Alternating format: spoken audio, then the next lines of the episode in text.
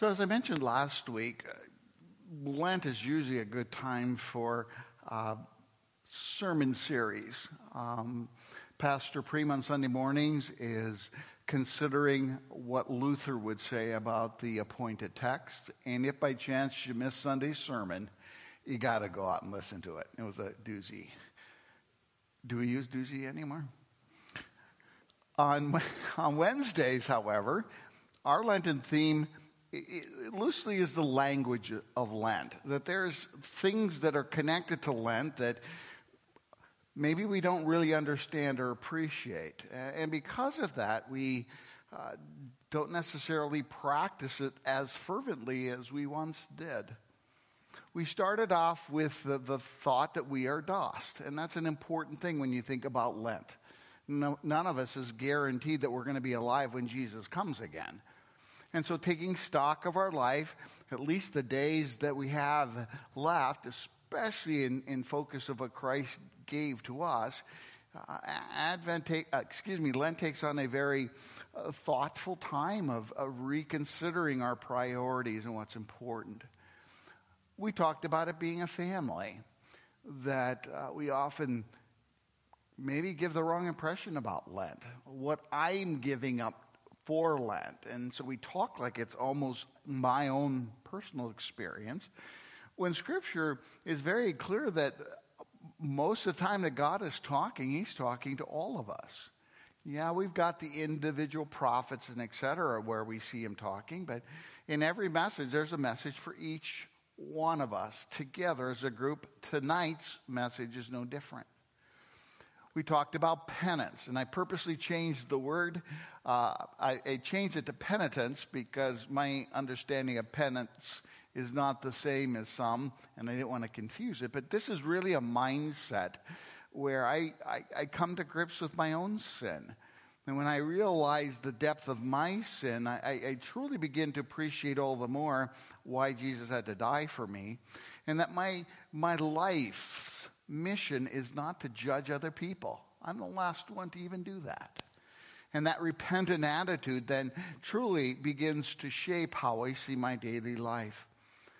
Last week we talked about fasting, and, and although the general tune of that, that message was about going without food, the greater message about fasting is that it teaches us self discipline, self control, and Lent is a time where we say, what are those things that are controlling my life that maybe need to be readdressed? What are those things that are not a part of my life for whatever reason that I want to demonstrate some level of self discipline and incorporating them into our life?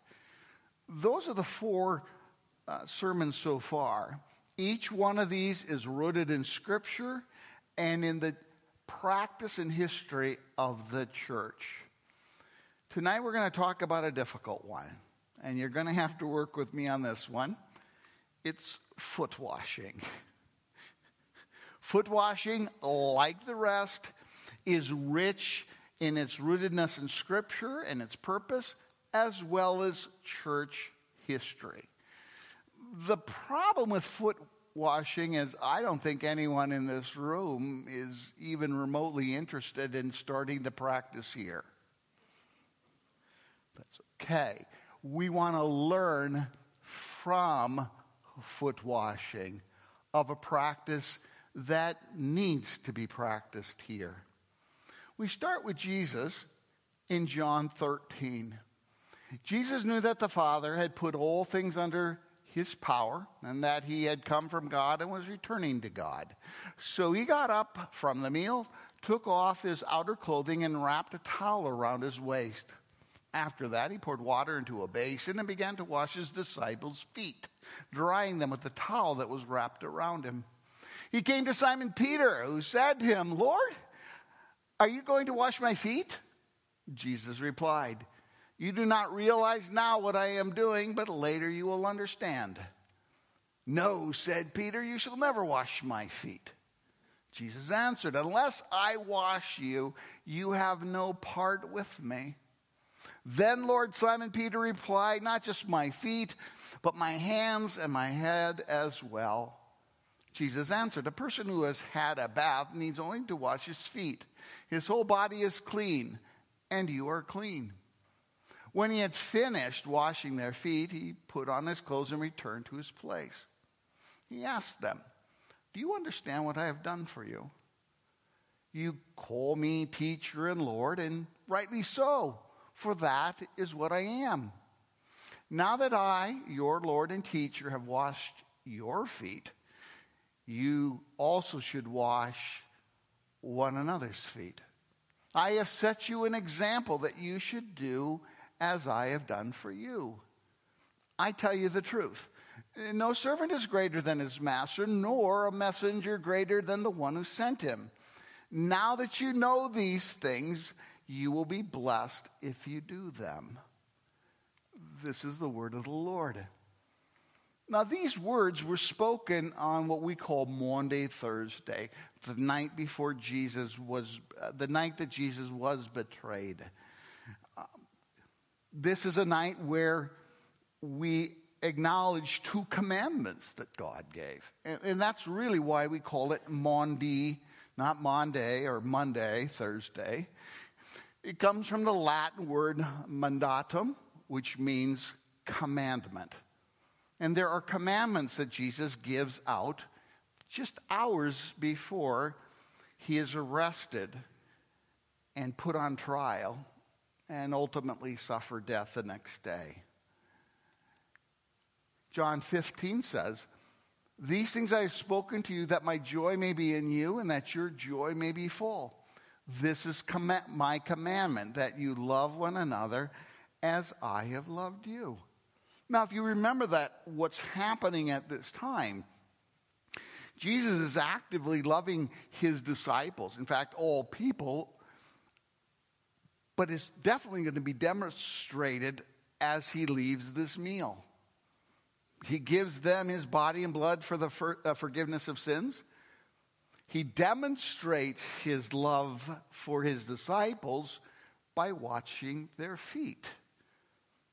Again, since washing feet is not a practice that we do regularly around here, it's important to understand the background of it, the whole thing. At Jesus' day, it was, it was very common, actually, it was a part of the practice of every home uh, to have household servants wash the feet of guests as they enter the house since most people wore only sandals and because there were no sidewalks or paved roads, just dirt paths, guests would often show up with dirty feet. So at the door, a pitcher, a basin of water, and a towel. Well, these were marks of genuine hospitality. Guests would leave their open sandals at the door so that they wouldn't track a lot of dot, dirt into the house. And then the servants would follow up and make the guest feel refreshed, comfortable. I probably would equate it to showing up at somebody's house and they had a masseuse there. And as you're sitting down waiting, they come and they start rubbing your shoulders. Oh, that feels so good. Thank you very much. A, a similar kind of impact when it came to washing of feet. But let's be clear foot washing was a servant's task. And so it was considered demeaning by those who weren't servants. After all, feet are stinky, sweaty, dirty. When the disciples got to that upper room on that evening, there was a pitcher, basin of water, and a towel at the door. But at the point of our text, the feet of all in attendance remained dirty. So Jesus washed the disciples' feet. He did it not just to make them comfortable. He did it not just because it was uh, an act that was obviously overlooked. He did it as a demonstration of his life's purpose. Actually, he also did it to show his disciples what their purpose in life is. Earlier in Jesus' ministry, we read, Whoever wants to be great among you must be your servant, and whoever wants to be first must be your slave. Just as the Son of Man did not come to be served, but to serve and give his life as a ransom for many. Later that evening, that's exactly what he did. He suffered on the behalf not only of his disciples, but for all people leaving that as an example for all those who follow in his footsteps. See, when Jesus washed his disciples' feet, he simply acted out of character. That was his purpose. And it still is to this very day to serve you and me. Now, what's going to help with the application to your life is the response of the disciples. All of them knew foot washing was in order. It was part of what they did when they gathered for the Passover. They knew it. But none of them wanted to do it for the others. Now imagine if you were in that group of people. That would become your responsibility to washing feet, not only on that evening, but especially with that group of disciples from that day forward. Now, one of the things the disciples are noted for in Scripture is that they spend way too much time arguing with each other over who's the greatest. Do you think any one of them could bring themselves to the point of actually volunteering to wash feet? In their mind, greatest would never do something like that. That would be for the weakest, the lowliest amongst the group. So they're caught off guard when Jesus grabs the basin, dons a towel, a foot washing teacher. That didn't make sense. Now, before Jesus could wash his feet, Peter stuck his foot in his mouth, saying, No, you shall never wash my feet. Peter thought he was being considerate of Jesus' pride, but in fact, Peter was protecting his own pride. He did not think that Jesus should be washing his feet. That was the responsibility of one of the other disciples who should have volunteered for the task but didn't. Peter thinks by denying the Lord, surely the one that should have been washing in the first place would step up and say, You know, Peter, you're right. Let me finish the job. But before that could happen, Jesus confronted him. He said, Unless I wash you, you have no part of me. And so Peter proceeds to stick his other foot in his mouth, asking for something that none of the other disciples asked for, nor did they receive. He said, Lord, not just my feet, but my hands and my head as well. It's so easy to be like that, isn't it? Or we may not say it out loud. We may not consciously think of it. But like Peter, our inaction reveals the same self centeredness. We think proudly that selflessly serving others is really not our responsibility. Oh, we'll say we'll do it, but when the task is presented to the group, do we have lines of people saying, No, I'll do it? Or do we still find ourselves looking for the one amongst the group that will volunteer? Will practice silence. Surely one of you can't stand silence. You know a job needs to be done and you raise your hand and you reluctantly do it, but it's not because you want to. It's not because that was your first thought. Peer pressure becomes so hard, we overcome our self centeredness and just agree to get it done. Worse yet, do you really believe that your inaction is a sin? A rebellion against God? An offense against His holy will? Or do you, like Peter, justify to yourself why you shouldn't be the one to wash feet? Same as all the other disciples. But when he confronted Jesus, he had to up the ante. Okay, if you're going to be doing the foot washing, Jesus, well, then wash my whole body. Nobody else asked for that. That must be kind of cool. What our Lenten journey allows us to do is to see how grievous our sins actually are. See, our sins are so serious that God Himself had to come and take the punishment upon Himself that we deserve. And this is why we do 40 days. Throughout the Lenten journey, hopefully we realize how empty and hopeless our condition actually is. Then and only then are we ready to receive God's free gift of full forgiveness.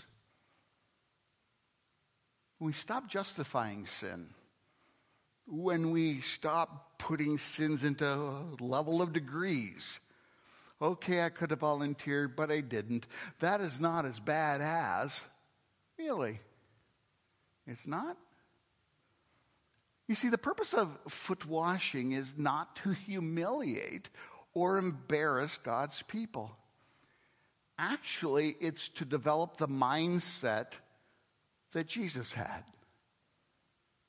Paul says in Philippians chapter 2 each of you should look not only to your own interests, but also to the interests of others. Your attitude should be the same as that of Christ Jesus, who, being in the very nature God, did not consider equality with God something to be grasped, but made himself nothing, taking the very nature of a servant, being made in human likeness, and being found in appearance as a man, he humbled himself and became obedient, even to death on the cross. Foot washing points to the humility of the Son of God. We talk about him giving his life on the cross freely for us. But how often do we talk about the fact that within hours of him being arrested, he's washing his disciples' feet? If you knew you had only a couple of hours to live, would you be doing that? Or would you being, make sure that your things at home were being protected? Making sure that you had thought of every way possible to potentially get out of the arrest in the first place? Would you actually be thinking about other people? And that's what we do during Lent. During Lent, we look at the cross of Jesus. You know what he's doing? He's thinking about you and what you need so that you can be with Him forever. He continues to think about you every day. He sends His holy angels to guard you in all your ways. He serves you as a slave, quietly and humbling, washing your feet every day. Even now, He's invited you to come into His house so that he can serve you.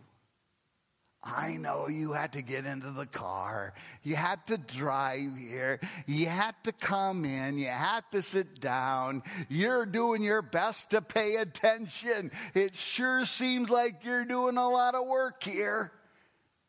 But in all actuality, the coming together as the people of God, especially in worship, is God's doing. That's what the Holy Spirit does. He calls us to worship. And here's where Jesus serves us. He serves us with the announcement that your sins, though they be many, are forgiven. In the name of the Father, Son, and the Holy Spirit. He serves you through the singing, the repetition, the hearing of God's word, through the preaching of God's word. Somehow or another, a connection is established between you and the speaker. Something he says or how it's said hits home. That's not me doing it. I'm not that good. That's the Holy Spirit at work. Jesus serving us in His Spirit. He wants us to find peace in His presence. He wants us to know that we are cleaned so that He can send us on our way refreshed in the grace that He gives us. And then the Savior turns to us as He did to those first disciples who gathered with Him in the worship service in the upper room, and He says, Do you understand what, I've done for you? You call me teacher and Lord, and rightly so, for that is what I am. Now that I, your Lord and teacher, have washed your feet, you also should wash one another's feet. We're not going to take your shoes off. We're not going to ask you to go through that experience. I'm not sure any of you really like the idea of somebody touching your feet, let alone touching somebody else's foot what we do do it symbolically, literally, really, when we put others' needs before our own. Isn't that the purpose of our congregation? To love one another as Jesus has loved us, to build each other up in love. So when we gather in worship and, and throughout the week, we gather to not only be encouraged and cleaned by Jesus himself, but also to be used by God to wash each other's feet, to bring some kind of relief and encouragement and new energy to each other's lives. We all need to feel the gentle embrace of God's love. And it's one thing to hear it preached regularly.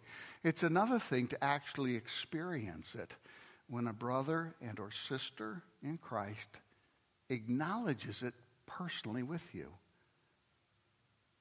That's what we give each other as friends, as spouses, as parents, as children, as grandparents, as neighbors. We try to find simple, thoughtful ways to relieve the stress of life for each other. We renew each other in love as Christ continually renews us. Now you might object. If you, look, if you live like that, you'll be used and abused. If you live that like that, you'll lose all your self respect. If you act like a slave, you'll become a slave. Kind of sounds like Peter, doesn't it? Didn't quite get what was going on. Always had a need to be served by others. Even to tell Jesus what the appropriate way was to serve him. What's most important about the, the foot washing example is what is said at the beginning of our text. Oh, actually, this is at the end. I skipped this one. I tell you the truth, no servant is greater than his master, nor a master greater than the one who sent him. Now that you know these things, you will be blessed if you do them. How could Jesus do that? Well, Jesus knew that the Father had put all things under his power, and that he had come from God, and that he was returning to God. Jesus could serve Jesus could wash his disciples' feet because he knew who he was actually serving. He knew he, who he was before he put the towel on. Oh, others may have thought, oh, look, he's a slave, he's a servant, he's washing my feet. But Jesus didn't have to prove himself to anybody. We wash our the feet of others because we know that we are new people. We have the Spirit of God within us. We are the body of Christ, and He moves our hearts and our hands and our feet to work together in serving Him and in serving each other. You see, we live in the love of God. Service is His nature, His purpose, His joy. And as His children, it is our pur- it is our nature, it's our purpose, and by God's grace it is our joy. Let that love live in you and through you. Know that you are by his grace a child of God, that we together are a temple of the Holy Spirit, that you are from God and you're going to God. You are his child now, and you'll be his child in eternity. Let the Lord's great love be your guide. Again, Pastor Prima and I try our very best not to tell you what to do, but some of you may be looking for some examples. How do I let the Lord's great love be my guide? Well, He desires us to see each other as a body, as brothers and sisters. Act that way. Practice greeting each other in the love of Jesus. Now, are we going to be like Peter and go, I didn't really hear that, and if I did, I'm hoping somebody else does it for me, or maybe I can get out of here because I don't really want to do it? Why is that spirit amongst you? Why is the thought of, of selflessly giving to somebody else so offsetting, especially in light of what Christ has done for you? Think about getting to know somebody a little better. Ask questions. Do you know that people actually like to talk about themselves when they think the other person cares? Why is that? Because it's hard living, it's a challenge.